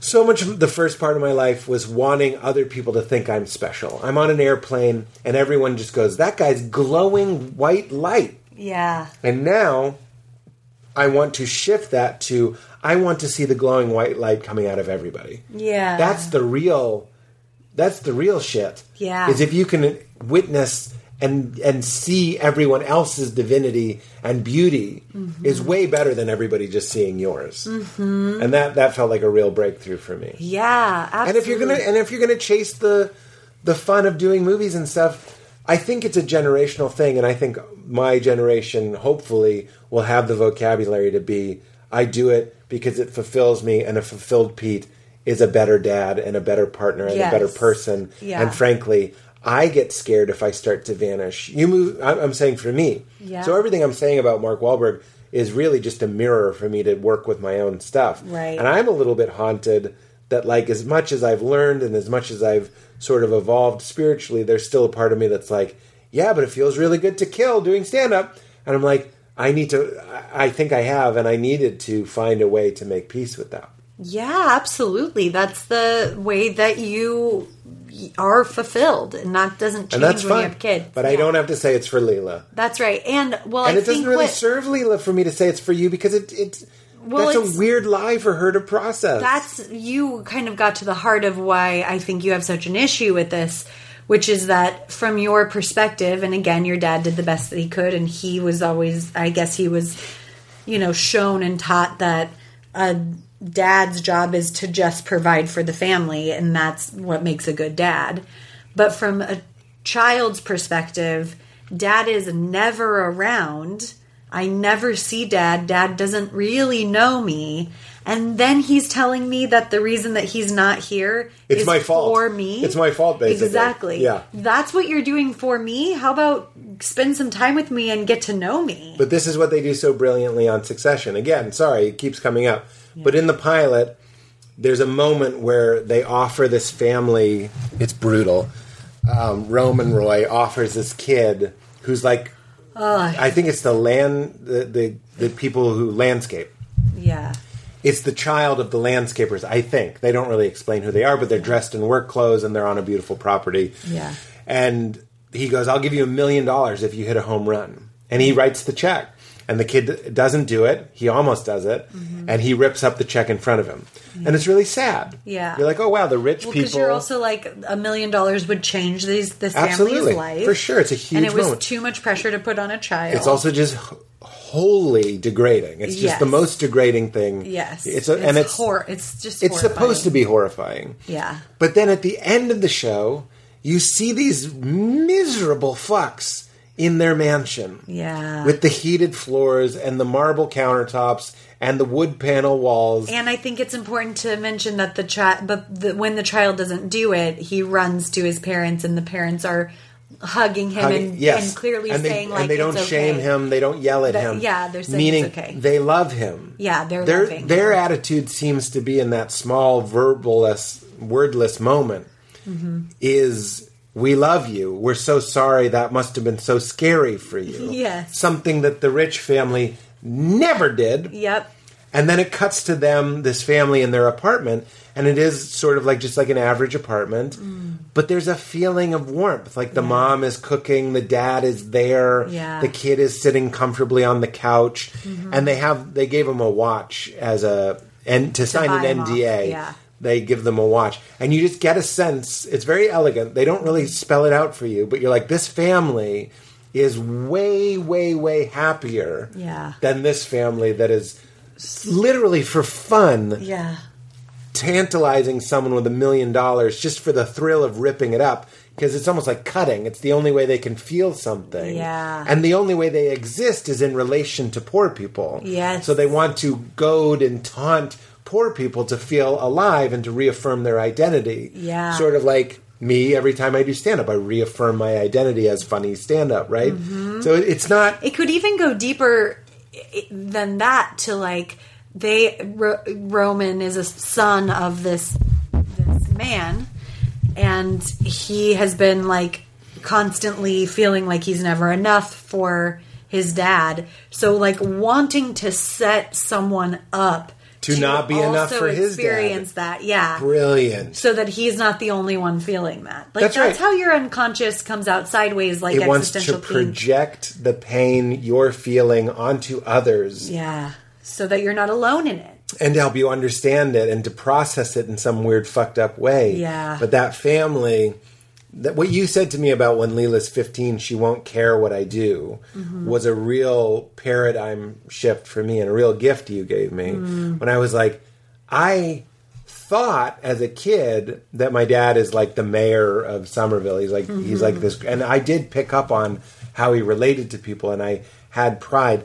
But really I was just I was just remembering when he bought me these garbage pail kids and I was this I, I had some weed last night and I was stoned and I was really getting in touch with my dad giving me a pack of garbage pail kids and feeling that that was his love. Yeah. This isn't by the way the lesson where I go it wasn't it was just a material. I mean as a kid Yeah. it was his love Yeah. and that mattered more than knowing my dad can beat up your dad. Yeah. Like that is not what kid kids I think kids are taught I, I I'm your dad, I can beat up that kid's dad. But that's not what we actually want. We just want a moment of pure connection. Mm-hmm. And that's why it always hurt my feelings so much when my dad would forget basic facts about me or Of something. Worse, It, like way worse than it should have hurt. It I would think be that like would such a trauma. hurt anybody. Yeah. You want to know your parents know you. If they don't know you, then who's going to know you? Right. Well, You know? sometimes I still get a call on March 31st for happy birthday, and I'm like, my birthday's March 30th.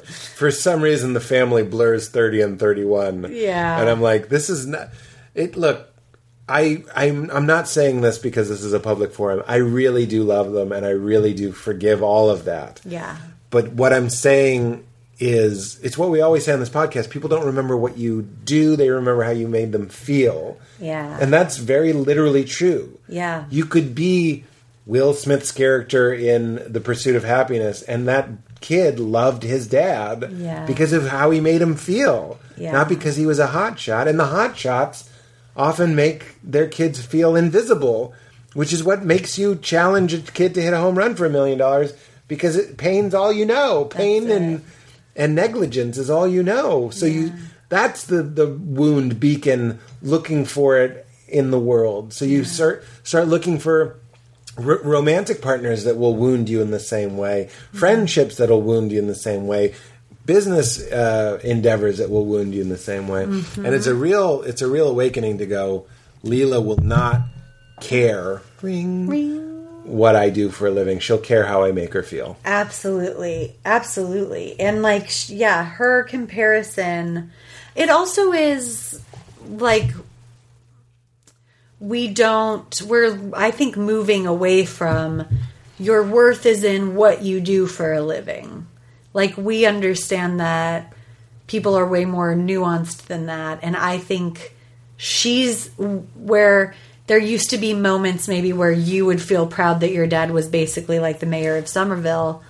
She will have moments where you are like making her laugh at, at the you're being the silly one at like a birthday party and making all of her friends laugh and she'll be really proud of that. Sure. You know. Or just I you know what the parent moments that always meant the most to me is recognizing that something that is saying in reality needs to be done doesn't actually need to be done. And that's what I'm looking forward to doing with Lee.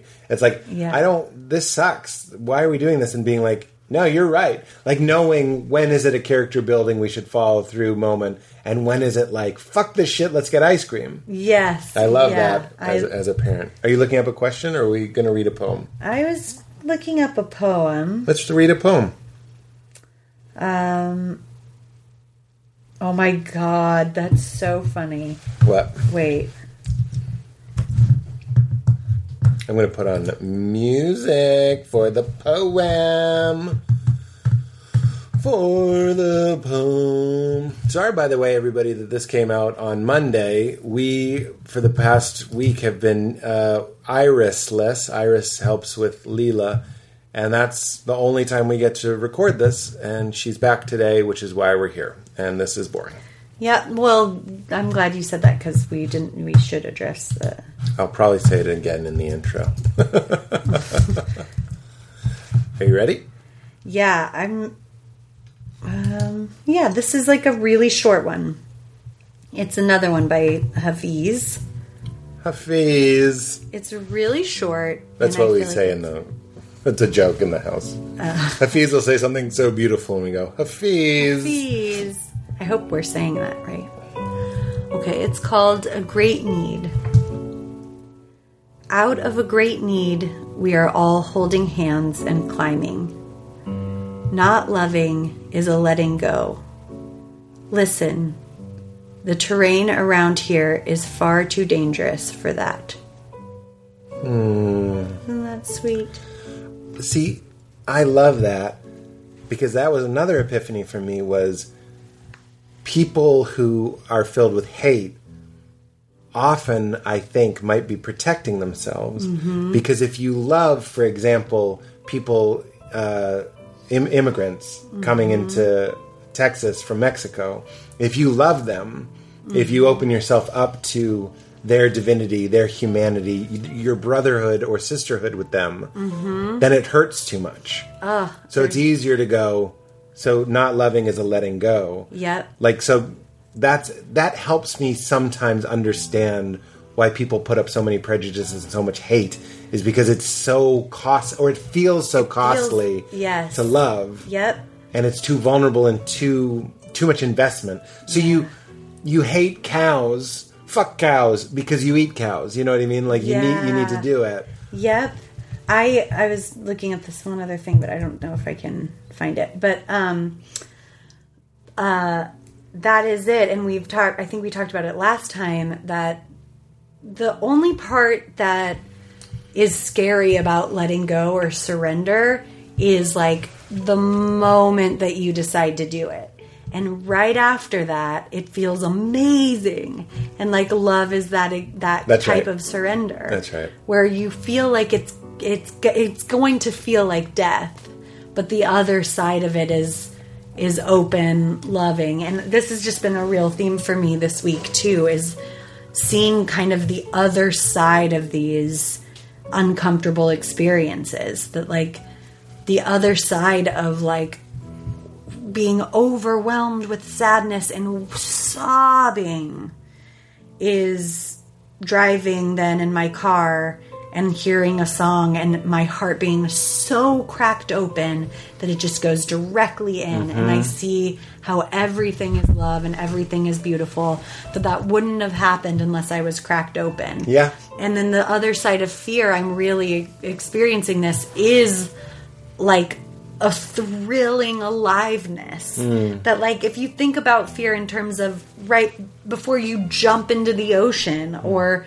bungee jump or whatever the fear informs the rush mm-hmm. and like so why can't my fear of like my my PTSD fear or my my the anxiety that arises in my body like that's the same thing. The same thing is true for that, that allowing it and holding it will lead me to the other side, which is this intense, buzzing aliveness. Mm.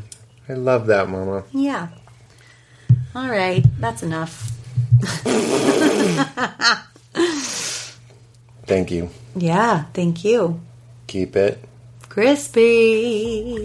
Yeah. So crispy. My ice game